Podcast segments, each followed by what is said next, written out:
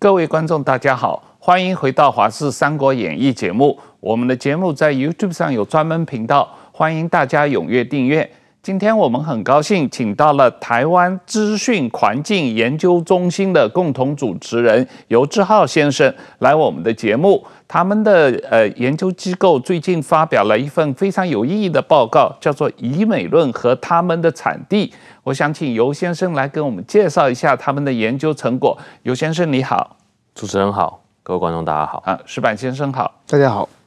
呃，游志浩先生，欢迎你来我们的节目啊。你的主持的台湾资讯环境研究中心，它是一个什么样的组织？它有成立了多久？有些主要的怎么样的人员？怎么样的研究项目？和它的目的是什么？先给我们介绍一下这个组织的情况。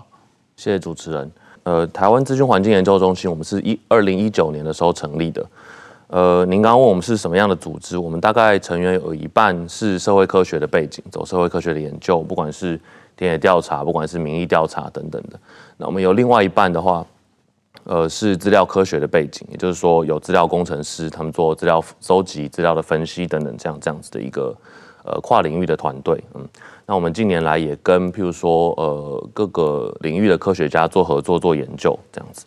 那呃我们是一个台湾的民间组织，嗯、呃，非营利的民间组织。我我们在台湾设立的这个呃组织形态是公司啊，哦、但因为我们是走研究为主的一家民间组织这样子。OK，嗯，呃呃。你们这个研究的成果主要是在哪里体现出来？一般社会大众怎么样能够了解你们的研究的成果和？嗯，台湾资讯环境研究中心就是一个很无聊的名字，那它就是研究台湾的资讯环境的一个团体这样子。那资讯环境包括很多线上的社交媒体啊，我们熟悉的传统媒体、新闻媒体。呃，甚至是诶、欸，大家平常在聊天，在社区里面谈论公共事务，这对对我们来说都是一个有趣的研究的题目，这样子。嗯，那我们现在因为团队也刚成立，呃呃一一一段时间而已。那我们的成员大多都是这个走研究出身的，所以我们比较不擅长在对外对宣传我们的研究成果。所以我们现在做到最基本最基本的就是我们我们把所有的网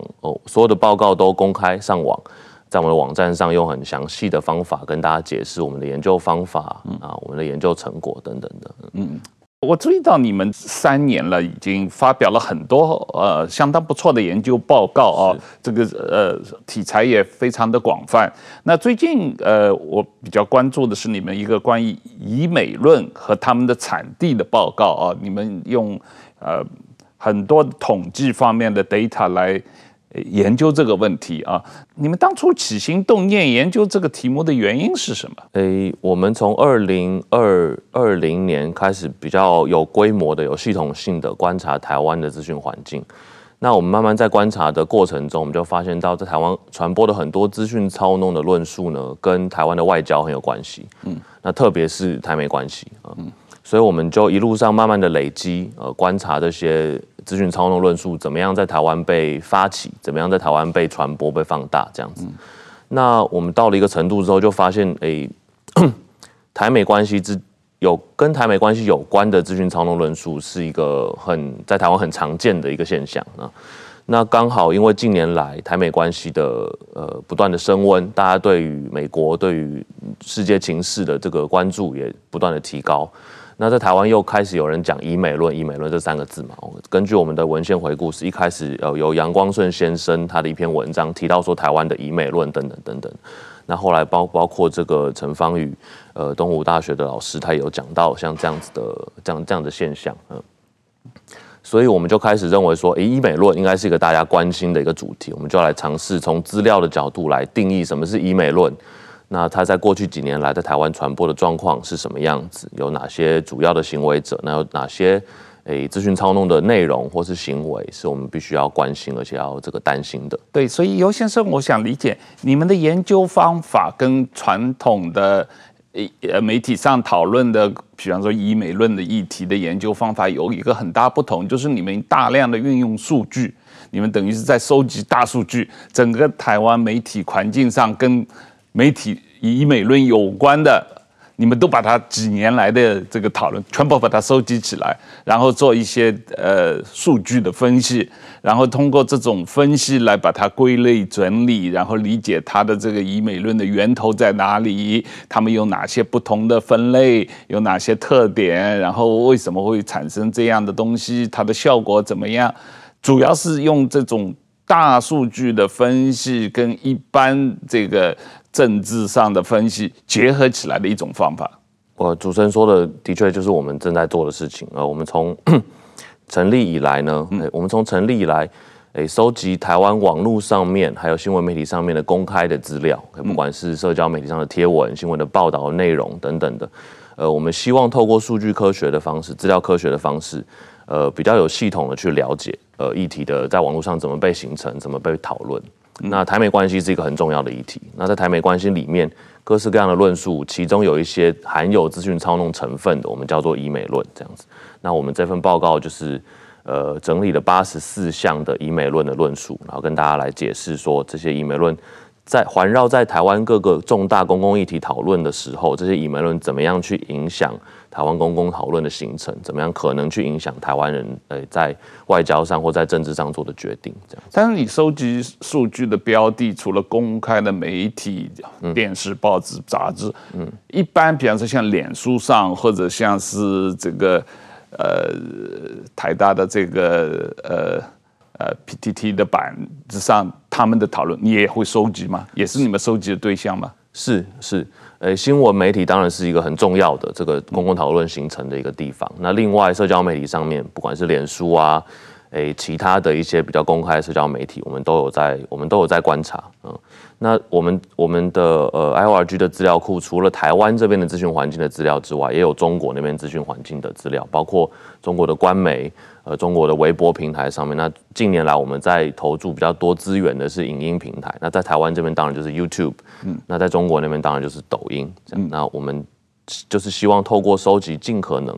收集这些公开的资料，来做一个比较完整的分析。嗯，那最近我们看到一个消息说这个。呃，林北好友有关的那个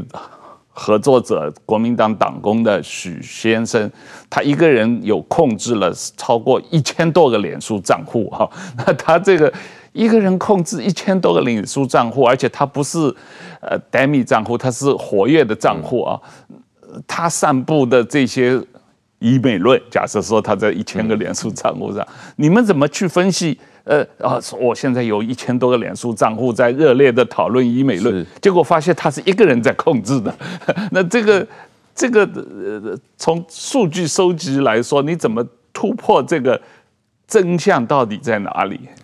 对，主持人的问这个问题很有趣。这个从原则性来说，一个人控制大于一个或者是这么这么多的账号来说，它就是破坏了。对对，他是破坏了一个我们。古典上来说，一人等于说一人一票，这个言论市场、言论环境的这个市场的一个机制嘛，所以这本身就是一个有问题的一个一个行为哦。不管是什么样的政治立场，就运用这样子的一个行为来等于说扭曲言论市场的这个平衡是不好。操纵舆论嘛，等于是你以为有几百个人、几千个人在脸书上都在谈同样的事情，结果是一个人在漏。是，那你的这个收集的这个数据不就有问题吗？是。那所以我们在收集数据的时候，不会以不会只看，譬如说贴文的数量来代表说，哦，这个就是一个主流舆论。那这个当然是太太浅的一个分析方法。那我们同时也在发展分析方法，去侦测像这样子的，呃，我们可能讲群聚的行为，或是操控的行为。嗯，那譬如说很常见的就是贴内容完全一样，或是高度相似的贴文。那如果是在很短期、很短时间内贴大量的贴文的话，我们就会认为这是一个呃叫平台操弄的一个行为。那这个在国外都呃近年来都很有研究，就是等于说这样的行为是在欺骗平台的演算法，让平台认为，当让脸书的平台认为说啊这个很热门，所以他要推，因为他要这个增加触及率，他要赚钱，所以他推这些被被被炒起来的话题，让更多人看到这样的这样的话题，那让大家误以为这是一个。哦，这是一个主流民意，这个是一个问题所在。我想请教一下，就是说，脸书像我自己经营一个自己的专粉专，是就很辛苦啊。他如果说一个人要一千个的话，这当然需要巨大的时间和精力。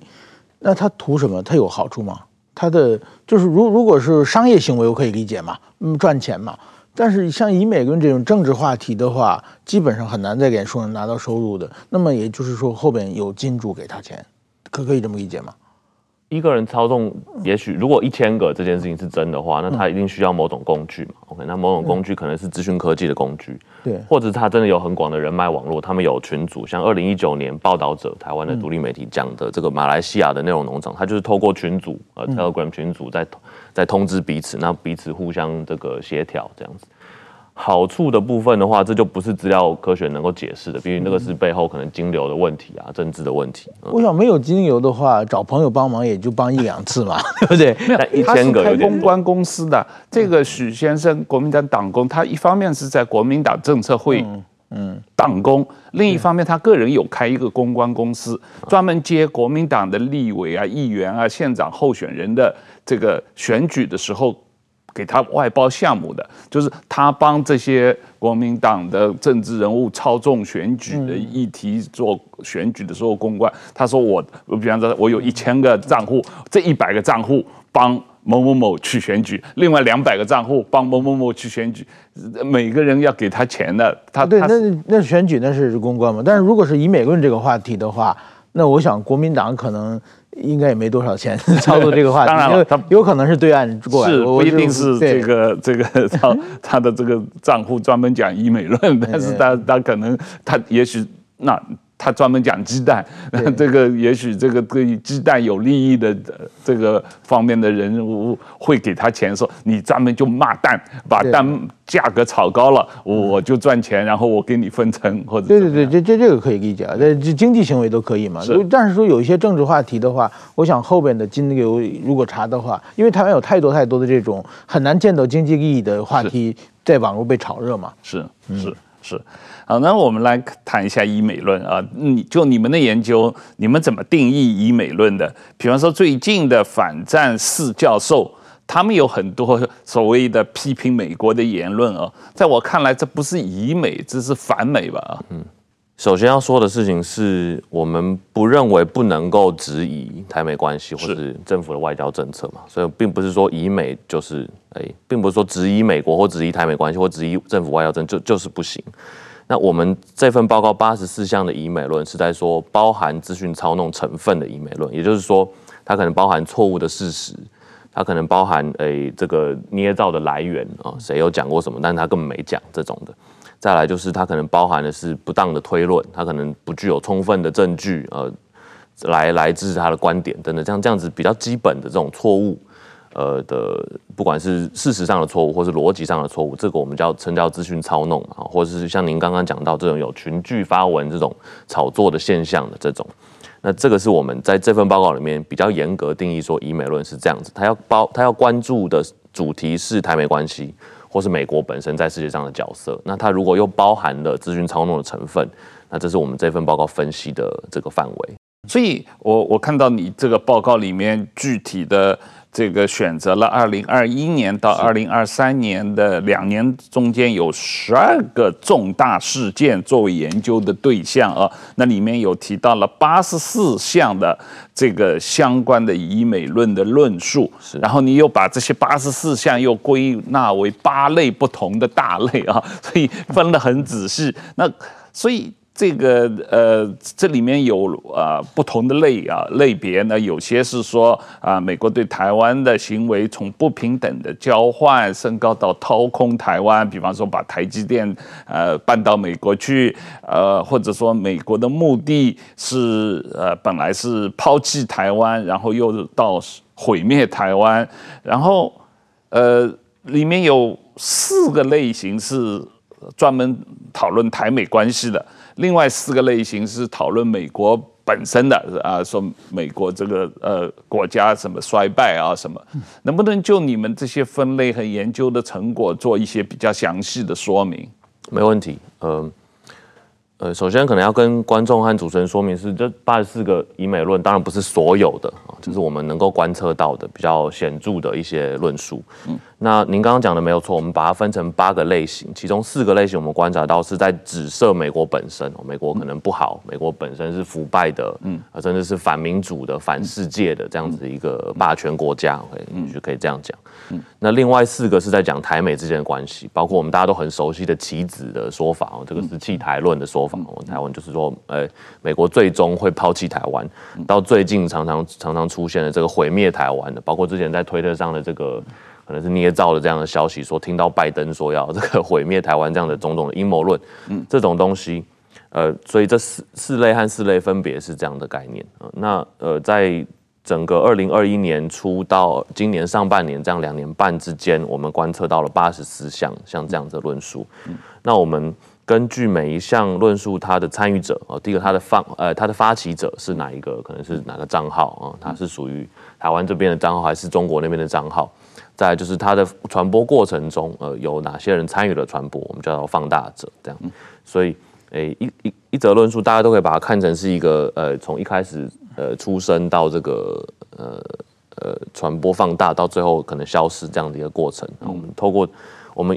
呃，详细的去记录，然后分析这样的过程。啊，所以你可以追踪这这种论述最初是从哪里一个平台出来的，是。什么样发出来的，然后什么人把它放大这传播，然后最后在台湾，比方说公共媒体怎么样配合这个来来扩大它的影响力，你你可以把整个过程给它追踪到源头，是因为您就像您开始问的，我们是。呃，建立一个庞大的公开资料的资料库啊，嗯，那只要这个资料库有备份到的资料，我们都可以都可以做，都可以纳入这个分析的范围。那就包括刚刚讲到的台湾的各大新闻媒体啊，这个脸书上面的公开的粉砖的贴文。啊，到中国那边的官媒有可能会引用台湾的媒体、台湾的名嘴或台湾匿名的账号，在在这个传播他们符合他们利益的这些言论，这些都纳入我们的分析范围。所以我们可以看到，有些论述可能是从中国的一些假设是微博的匿名账号大 V 或什么的呃发起的，你有些甚至是官媒他们就直接讲，或是外交部呃中国外交部就直接讲了。但是有一些是台湾的，比如台湾的名嘴啊，台湾的这个呃可能不一样的媒体啊。呃，甚至有一些是被盗账号的这样讲的，那这种这种都是呃不同的论述，有不同的发起和放大的样态。那我们就是希望我们的研究可以详尽的记录这些过程，让大家可以具体的讨论这些论述到底哪些环节出了问题，那我们可以怎么样去应对？嗯，石板先生，你对这个方面的研究你有没有兴趣？平时你有没有觉得这种系统性的研究，嗯、特别是量化？呃，资料收集的研究，对我们日常生活中或者对你们的新闻媒体认知这个整个这个这个所谓认知战是怎么运作的，会有帮助吧？我觉得有有帮助。其其实以美论这个词，现在日本社会非常关心，因为日本的国内也有以美论的说法了。嗯，呃，就是说日美有日美安保条约嘛，对。那么日本有一些人一直在质疑，就是说。呃，美国到底是不是呃，到有的时候真正来帮助日本？呃，这这种说法就是一一个逻辑。另外一个逻辑呢，就是美国呢实际上是想把日本卷入战争。嗯，然后呃，特别是在因为美国在日本各地有美很多美军基地嘛。嗯，那美军基地到底它是有什有什么用？会不会因为这个？呃，美国的一意孤行，或者美国想把日本的拉拉进水，所以说才才弄这么多基地。那么这种说法其实很多，但是说我们如果仔细查的话呢，其实很多的也是它来自一些亲中的团体了。嗯，日日本也跟台湾一样，有一个面临亲美亲中的两个选择嘛。嗯，在这这种逻辑，所以说呢，这个其实是日本常年一直存在的一个问题了。那么，但是说这这几年台湾的以美论的这种说法非常突然间多起来以后呢，日本社会也是突然间关心到台湾，哎，是不是是不是跟我们有一样的？那仔细想想，以美论其实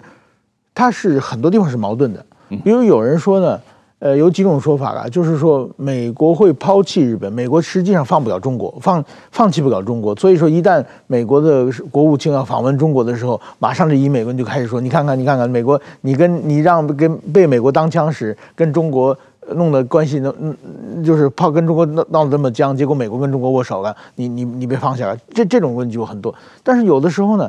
美中一对立的话呢，马上就说，哎，美国实际上是想消灭中国的，嗯，然后呢，呃，他就是利用你来怎么样？这我想这个和台湾的逻以美国人的逻辑是一样的。你仔细看，它其实是相互矛盾的嘛，嗯，就是这两件事情，美国不可能是同时做两件事，又跟中国好，又要又要消灭中国，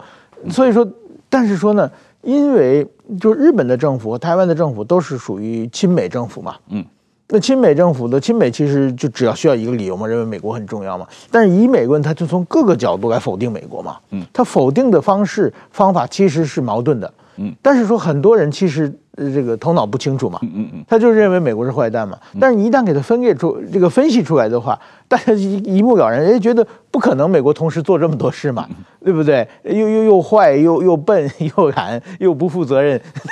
所以说这这些东西，我觉得分析出来的话，让能帮助大家看得更清楚。尤先生，就你们的研究，在台湾发起这些以美论，反映了台湾社会一个什么样的集体心理啊？这个我为什么这种明显的操作的以美论在台湾社会能够相当迅速的传播开来？刚刚石板先生讲的那些以在日本的以美论，的确是台湾都有发生。这这八类，这个再明显不过了。就说这个他当枪使，这个就是在分类里面是假朋友。那这个要抛弃日本，要要抛弃台湾，这个大家都大家都懂嘛。我说要卷入战争，这种乱源论，都美国是世界战争。呃，混乱的源头的这样的说法，的确，的确，的确都有在台湾出现。那个集体心理这件事情，这件事情，我觉得是我们这份报告推论的一个，等于说再往前走一步可以推到哪里？呃，我们的想象是说，呃，并不是，呃，诶，透过我们的民调，呃，或是其他组织的民调都知道，台湾社会是亲美的，倾向美国，不是说亲近美国，倾向美国。如果说大国大国之间的选择的话，台湾社会目前还是倾向美国，这个是一个民调反复可以验证的事实哦。所以意思就是说，就算有很多的以美论在台湾的资讯环境里面传播，台湾社会目前还是普遍亲美。所以接下来的问题就是，如果是有心人或是有特定呃目的的这些账号要发起这样的以美论，他可能会，他可能为什么要发起？比如这个。呃，假朋友为什么很多假朋友的论述？为什么比较少乱源论的论述等等？这是我们关注的重点。所以我们的想法是，诶，发起资讯操弄的这些行为者为什么会发起特定类型论述？是因为要针对台湾社会可能存在的集体心理状态。那如果拿这个，呃，如果拿这个共谋论来讲好了，OK，就是。台美精英，呃，双方共谋，然后来牺牲台湾人民这样的说法，那这个明显是一个阴谋论的说法。但他为什么还是在台湾社会能够广为流传？那我们认为是因为台湾有一个极化的一个党性的现象，大家的政党认同非常的明显。所以当呃，那政治科学的研究告诉我们，当一个人的政党认同非常明显的时候，他做很多决定，他都会以这个政党认同优先，不管是这个就。就不要说是传播讯息了，连选疫苗在台湾都是这样子。你认你认同哪一个党，你就认同那个党支持的那个疫苗，这是一个不符合科学，但是是一个现实的状况。好像最近打流感疫苗就出现了这个问题，真的吗？说在这个国光疫苗和这个高端疫苗中间做选择啊，那个。两个都是台湾公司了，但是国光疫苗的董事长是国民党的，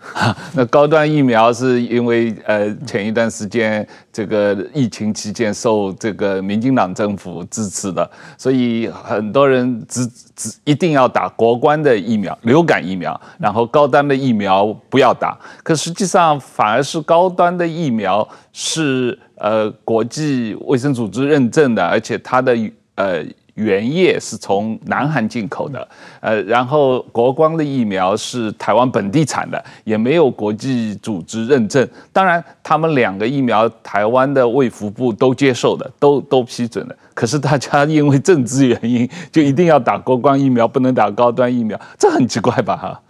是这个，我们呃。也只能说，如果 如果科学的研究告诉我们台湾的社会现在有这样的现象，那我们要做的事情是，当然我们我也认为很奇怪，但我们要也许能够理解哦，然后能够要要拒绝这样子想要操弄台湾民意的这样这样的一些不当的言论，嗯这个是呃我们等于说发起这这呃发发这份报告的初衷吧。嗯。对，但是实际上你们的研究这种以美论在台湾的这个媒体和各个社会中散布的结果，实际上有影响到台湾人的世界观吗？实际上有没有伤害到美台关系、台美关系？关于言论传播跟实际上的政治行为或政策之间的因果关系，这个的确是很难在科学的角度上很难推论的事情。那我们一直以来都是担心啊，因为我们都知道民意的倾向在现在当代的社会里面会影响政府的施政嘛。那如果一一旦一足够的台湾人不支持美国了，或是支持，比如甚至是要倾向中国这样的这样子的一个呃这样的一个倾向的时候，的确就会迫使政府要改变这个施政的策略，或是。诶，呃，会让不同的候选人当选啊，这样子这样子的状况。那我们担心的另外一件事情是，诶，以美论在我们报告里面，呃，在我们报告里面归类八类的以美论，它分别都可以对对应到其他的中共的宣传啊。嗯，中共在这个世界上，在华语的资讯环境里面，在这世界上讲的其他的政治宣传，它虽然有有有些政治宣传不是直接反美，我不是直接批评台湾。但相 两者相应，以美论在台湾传播，不全是中共宣传的以美论在台湾传播，中共其他的政治宣传在华语和在世界上传播，这两者配合起来，呃，我们认为它会为华语的读者创造一个更完整的世界观，符合这个世界观又符合中国的利益。那如果这些读者相信了这个较为完整的由宣传、由政治宣传还有资讯操弄构成的这个世界观的时候，他。本身的政治倾向就会改变，可能就会改变，那可能就会导致台湾国家的这个方向的改变。确实是啊，这个共产党的三大法宝之一就是宣传嘛。共产党对宣传这个长期的投入大量的资源啊，这个你你洗脑洗多了，就难免受影响。尤其是你有台湾有相当一部分的人，他本来。内心就倾向于所谓大中国思想、大中国文化，他他习惯看中国的这种媒体的资讯，就很容易被这种呃所谓以美论洗脑吧？对，我觉得是这样，就是说，比如说在在以美论潜移默化的呃出现，就是在陈水扁政权的时候。这个美国要卖给台湾的这个潜水艇，对台湾的国民党当时是立法院的多数嘛，嗯，连挡了六十九次，嗯，就是把这个咱一直拖到废案。我想大部分的国民党他是台湾的有民意支持的嘛，他们当时的逻辑，其实我我那个时候陈水扁时候我来台湾也采访过，就是说大家因为就是美国想赚台湾的钱，是。对，那我我不相信那些所有的支持国民党的民意都不希望台湾有自己的军队。他们当时的逻辑就是，美国把一些破烂的旧的呃武器，呃用非常高价卖给台湾，想赚台湾钱。嗯，然后当时呢，他们有一个很大的就是对比，就是以色列嘛，对，就是卖给以色列很便宜或者不要钱，为什么要不要台湾要钱？我觉得这个逻辑就是很奇怪嘛。对，美国跟以色列的关系是跟台湾没办法比的嘛。美国跟以色列的话，等于说以以色列的最大支持团体是犹太人嘛。嗯，那犹太人其实是掌控着美国的财阀，是美国的主要纳税者嘛。其实他也是自自己的那个那个自己人。美国以以色列的关系，而且以色列当时的环境也完全不一样嘛。嗯，这当时就拿这个逻辑，就是美国一定想赚台湾钱，这个逻辑讲了很多呢，大家都相信了，就挡住了。但是现在我们看后来的发展。就说当时的说法就是说不成不成立嘛。那现在美国如果说美国一直想把破烂的武器卖给台湾赚很多钱的话，那么现在美国最近通过很多很多法案，嗯，就是说免费就是贷款给台湾，或者是甚至不用还了嘛。对，最近美国要给台湾三千亿台币的几乎是免费的呃军备嘛啊。那那你刚过去说了这么多年的美国把破烂武器卖给台湾，想赚台湾人的钱，这个逻辑就站不住脚了嘛。嗯，但是说。这就说明，其实这套以美论已经奏效了，而且在台湾的国会之中已经做出一个挡美军的美国预算的一一个方式。就是这种以美论，其实是能够改变很多台湾民众的投票时的判断，也会改变很多的台湾的政要他们在做判断的时候，呃的一些就是行为。所以说，这个对台湾的将来还是有很大很大的这个呃就是影响的。那么我我现在讲就是说。过去讲的美国要卖给台湾很贵很很烂的武器，这个这种说法，最近好像消失了，但是取而代之有很多新的以美论又会出现了嘛？嗯、这个更就是要什么炸炸炸毁台积电等等，这个话完全是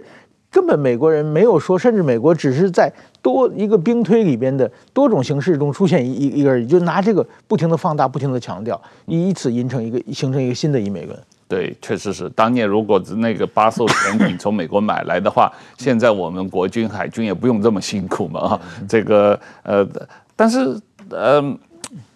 相对来说，台湾毕竟是一个自由民主的社会，也公民也有权利呃要讨论台美关系嘛啊。那我们就你们的研究，呃，一般的公众社会。怎么样可以合理的辩论台湾的外交政策、台湾与美国的关系？我怎么区别以美论和一个对台美关系的正常的讨论？我们在发布在台湾发布以美论这份报告的时候，开的记者会上面，我们有邀请到政大的黄兆年老师。我觉得他讲的一件事情很好，就叫他是称为叫做这个国际关系的试读，国际试读。嗯。呃，在我们的研究里面，过去不管不只是台北关系这个议题，在很多的议题，包括石板先生刚刚讲的台积电的议题，或是甚至是蛋的议题，有很多资讯操弄的出现。我们认为是因为，呃，它紫色的主题太过专业，国国防、外交、贸易、呃，科技产业，这个都非常的专业。那，诶。但那因为我们的认知喜欢用简化的方法来来来理解事情嘛，这是我们人人类生存的这个这个本能，所以呃，当我们存在这样的认知偏误，但同时现实社会各种事物又过度复杂的时候，就会出现资讯操弄的这个现象。那呃，所以另呃一件事情，我们我自己的我们的认为，我们的 我们的想法是，国际关系这么复杂，那就必须要有更多人出来说清楚。说得更越清楚，我们就希望台湾人能够越知情，越知情，我们的这个公共讨论就可能可以变得更好。嗯，所以譬如说近年来，诶，台湾有一群这个诶跟我年纪差不多的，我们就他们就发起了一个叫“美国台湾观测站”这样的一个这个专案嘛，那专门在发表呃有凭有据的跟台美关系有关的相关的评论，我觉得这就是一个很好的例子。那希望像这样子的呃优质的内容越来越多。那可以帮助台湾人好好的讨论台美关系，因为在我们研究在 IORG 研究资讯操弄，在国内或甚至国外的各个团体研究这种不当讯息的同时，我们就算是真的能够成功的把这些这些不好的内容通通下架，通通通通赶出去，但是台湾的读者还是需要好的内容，所以好的内容是一件很重要的事情。那只有越多越来越多好的内容出现啊，不管是台美关系，不管是鸡蛋，不管是其他的疫苗的议题，只有越来越多好的内容出现，台湾读者才会慢慢的能够这个公共公共讨论才会慢慢的上轨道。你们这种研究，某种意义上也是一种疫苗吧？给台湾人打个疫苗，说你你要注意哦，平时网络上看到这么多的以美论的信息，你要想一想这个信息是不是合理，然后它背后的呃来源是什么，它的目的是什么，要多动一下脑筋，才不要随便就接受嘛啊！一般人很容易说，我看个抖音。短信，呃，三十秒钟我就接受了一个观念，看多了我就被洗脑了啊。尤先生，从你们的研究很明显，中共是以美论最大的外国影响力的来源嘛，它可能全世界也是数一数二的，除了中国、俄罗斯、伊朗、北韩，这些都是散布以美论的国家。那中国这个影响力最大，资源也最大，投入的投入的金钱也最多嘛啊，那。但在台湾是，呃，也不断的在后面推波助澜哦，散布以美论。这个实际上反映了中共的呃战略目标是怎么样？他他他一般是怎么样来推波不同的以美论？他在台湾大力的在背后推波助澜的目的是什么？主持人刚刚讲到一个我们为什么要成立这个组织的重点，就是。我们每个人其实都只有我们自己的手机，只有我们自己的账号。我们在的资讯环境是一个被演算法所决定的环境，我们能够看到就是那些东西。那 IORG 成立其中一个想法就是，我们因为有更大量的公共的这个公开的资料，我们可以看到更更广泛、更全面性的一些资讯。我们可以帮助大家看到说，当你今天看到一则抖音讯息的时候，它背后可能有多少人在跟在帮忙传，或者在帮忙形成这样的论述。嗯，这个是一个试读，这个是一个判判读的过程。那在这个这样子的这个溯源的研究的过程当中，就发现了中共的不管是官方的机构，或者是官方的媒体。或甚至是一些传播高度跟官方内容相似的一些匿名账号，这些网络上的，不管是有些是微博那边，有些是他们自己的网站，哎，有些是粉脸粉呃脸书的粉砖，这样的账号，他们在 不管是发起一些医美论的论述啊，当然这个是比较少数哦，大部分的都还是在放大既有的医美论的论述。这个时候，我们就必须要对这些论述的内容有更多的警觉性，不然的话，哎，我们就会有就会就会有。可能就会讲跟中共官方宣传一样的话，嗯，这个可能不太好，嗯，那他的战术或是策略目标，诶，战术就像刚刚讲的，呃，我们认为近年来中共官方的这个宣传放大既有的资讯操弄是他们主要的做法，他们可能没有没有没有办法去发起太多他们原创的这些内容，但他们譬如说他们会大量的引用台湾的一些媒体的内容啊，或他们会。把台湾网络论坛上面的这个网网友的评论截图，说这个是台岛内真正的声音，像这样子的一个说法，来来为他们的这个宣传或是想要并吞台湾的行为创造正当性和法理正当性。这个是我们认为近年来中共宣传上面主要的一个主要的一个做法。嗯，那优先顺序这件事情上面，我们就想要透过观察，它到底中共的这个官宣体系到底。协助放大了多少？哪些以美论比较多？另外一个可以观察的事情就是，他哪些论述他不会参与哦。譬如说，讲到刚刚我讲到疫苗，他诶。关于疫苗的医美论的确也是有的啊，那特别是关于台湾有自主研发疫苗能力的这样子的这些这些这些论述，那为什么那中共我们的观察是中共不参与这些论述？那为什么？他因为他当时想要宣传他的这个疫苗的这个优势啊，在全世界的研发优势，他想要做疫苗外交，所以他不不加入宣传，就算是医美论，他也不加入宣传，因为这会诶等于说这会跟他当时的这个战略的优先顺序有冲突啊。或是当讲到台湾主权相关的这些论述的时候，他可能也不会参与，因为他不可能嘛，因为台湾对他来说是中国的一部分。像这样，就透过资料慢慢的去抽丝剥茧，去尝试的看到，在中共宣传里这一个黑箱里面，它内部的逻辑可能是什么？这个是一个我们认为可以透过资料科学慢慢的逆向工程的这一个做法。嗯，有意思。那你有在实际上有呃理解到中共的网军是一个怎么样的？操作体系或者管理方向，哪些部门在操作什么样的网军？哪些部门操作什么样的网军？他们各自分工是什么样？是，嗯，这个有比我们更专业的单位，呃，了解研究中国，台湾有长期研究中国的学者，呃，甚至透过的呃研究他们三战的学者，研究他们宣传体系的学者。那粗略的来说，呃，解放军有解放军的体系，呃，国安部有国安部的体系。然后这个外交部或是呃统战部有他们的体系，那那甚至中央和地方也都有不同的体系在在操作。那我们不是研究中国中共内部体制的专业专业者，所以我们也不方便这个，如果讲错那就不好了。那那诶，我们能够做的是透过资料来看，从外部看他们的行为，比如说在佩洛西议长前议长访台的时候。我们就看到，不止中共的官媒在强烈的这个反对啊，坚决反对，在做宣传。有些省份的这个官媒也在，呃，比我们想象中的要更更积极，在参与这个宣传，等于说对他们来说是个宣传战。的的这样的这样的话，对我们来说这是有趣的现象。那这个代表的意义是什么？我们可能就必须像跟刚主持人一开始就讲的，呃，资料科学来资料科学的分析，跟这个传统上来之后政治上面的分析来做结合，可以彼此的参考，彼此的印证。这是我们希望能够呃贡献这个讨论的一个方法。嗯，所以石板先生，你在中国采访的时候，是不是也碰到很多中国地方媒体的，嗯，专门要呃采访？参与这个国际新闻或者台对台新闻的采访的这些地方媒体也担负了这个统战的工作。呃，我觉得基本是属于传声筒了。那个在中国，首先在中国，在台湾和美国都是被中国媒体高度妖魔化的两个地方啊。那么美国基本上那就是一个十恶不赦的一个大混蛋、大坏蛋。这个全世界所有坏事都是美国做出来的嘛。嗯。那么呃，台湾呢？就是台湾人民是好的，但是有一小撮台独分子嘛，嗯，然后还有美美国的这个势力介入台湾嘛，所以把台湾搞得乌烟瘴气，就基本上都都是从这个逻辑。那么他们基本上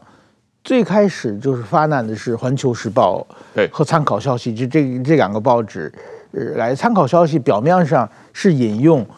外国的媒体，但是实际上他有自己的稿子，但是外国媒体也是非常偏向性的，而且很多叫出口转内销嘛。是。就是他自己在某个地方写一些写一篇文章，然后让外媒去转，然后他再转回来，对呃的方式。所以说这两个是在在中国国内基本上都是这这这一套逻辑。然后中国政府决定什么事情以后，确实是全民的呃这个全国的在在发动。比如说有一次法国的，就是说总统请达赖喇嘛到法国去，嗯。然后中国就开始全面抵制这个法国的什么红酒啊，什么法国的超市啊，什么法国的巧克力，就法国所有东西都都全面抵制。然后过过几年，这个韩国的这个萨德的系统设置之后，然后就是说这个是不光是《环球时报》参考消息两张报纸没有用的，它一旦发发起攻击以后，全国的各的地方媒体、电视台全是配合的。就是说，这个他是不停的在抵制各国。我们当然说被抵制最多的是日本啊，对不对？这这每次看到都是都是他全面的。那么最近这几年，我觉得就是，当然美国是更加糟糕了嘛。过去说美国十件坏事的时候，还说一两一两件好事嘛，美国人民是好的。现在美国人民是好的也消失了嘛。嗯，那对台湾基本上也也是也是差不多的。我觉得这几年中国的主攻，当然是日日本还是深受其害。另外一个就是他们在全国的。宣传的目标，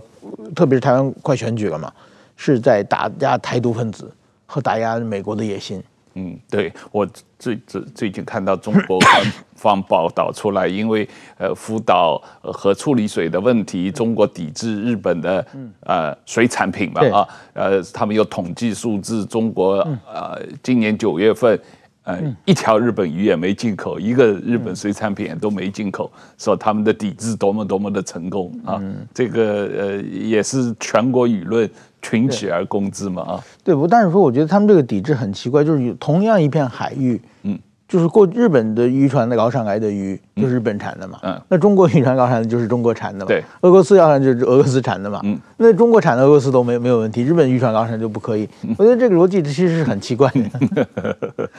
中共产党不讲逻辑，共产党不需要讲逻辑，共产党只要讲立场嘛。啊，我们最后呃时间也差不多，我们有一个。呃，特别台湾的例子啊，就是最近联合报搞了一个南海会议事件啊。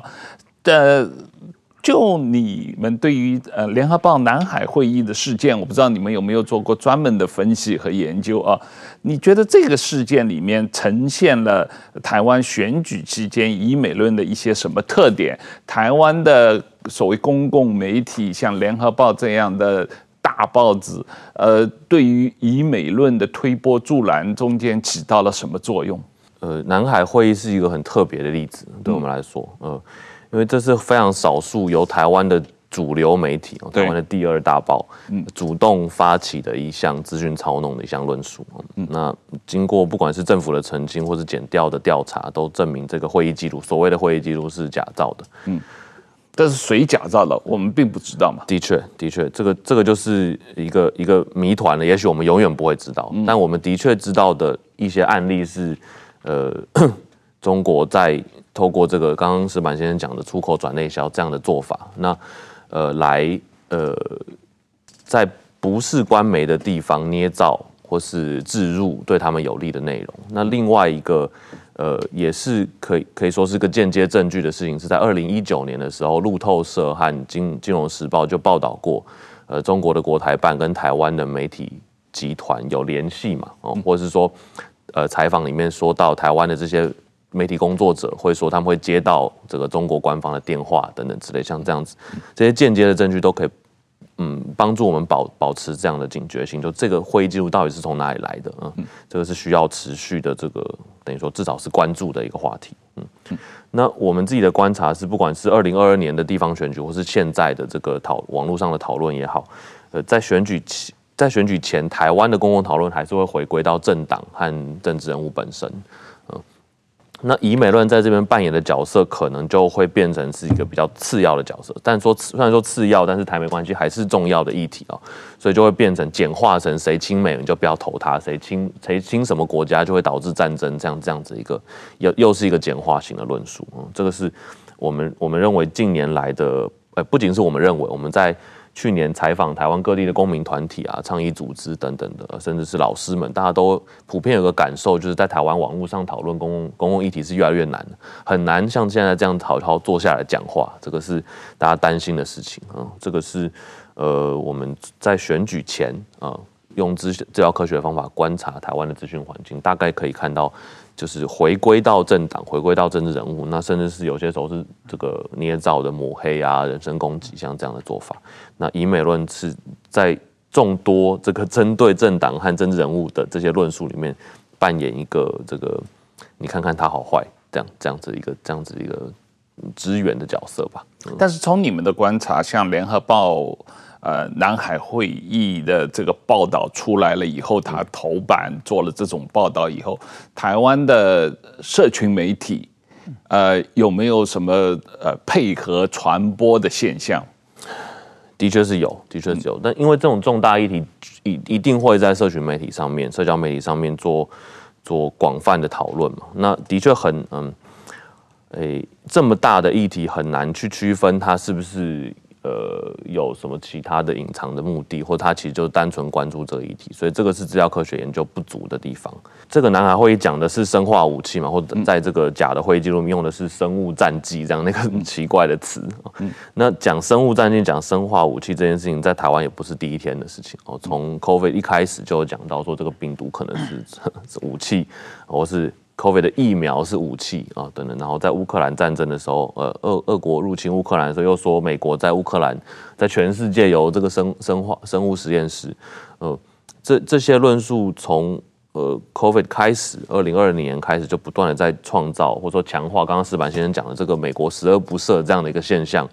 呃，这样的一个世界观。嗯，那这这一次南海会议由联合报台湾的第二大报主动这个。创造或发起这样的资讯操弄，是是是等于说高度的强，对我们来说是高度的强化了这样的一个对对美的一个嗯，等等等于说证据不足的一个负面形象哦，的对一一次非常严重的对对台湾等于说对台湾新闻媒体品质还有 integrity 非常严重的一次的等于说攻击，嗯嗯嗯，确实是啊，他们事后。呃，经过检调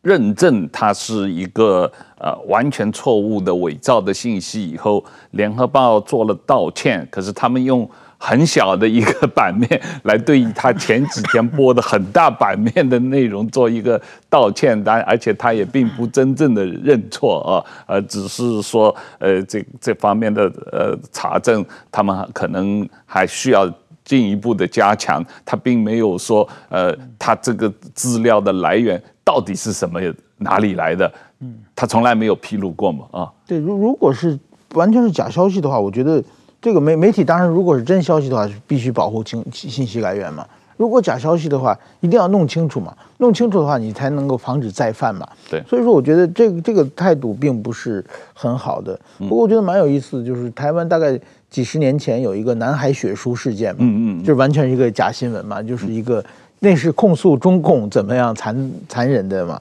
也许这南海就跟愚人节一样，以后用南海的出一个南海系列都是假新闻，说不定这个也许那那联合报和读者开一个玩笑也不一定。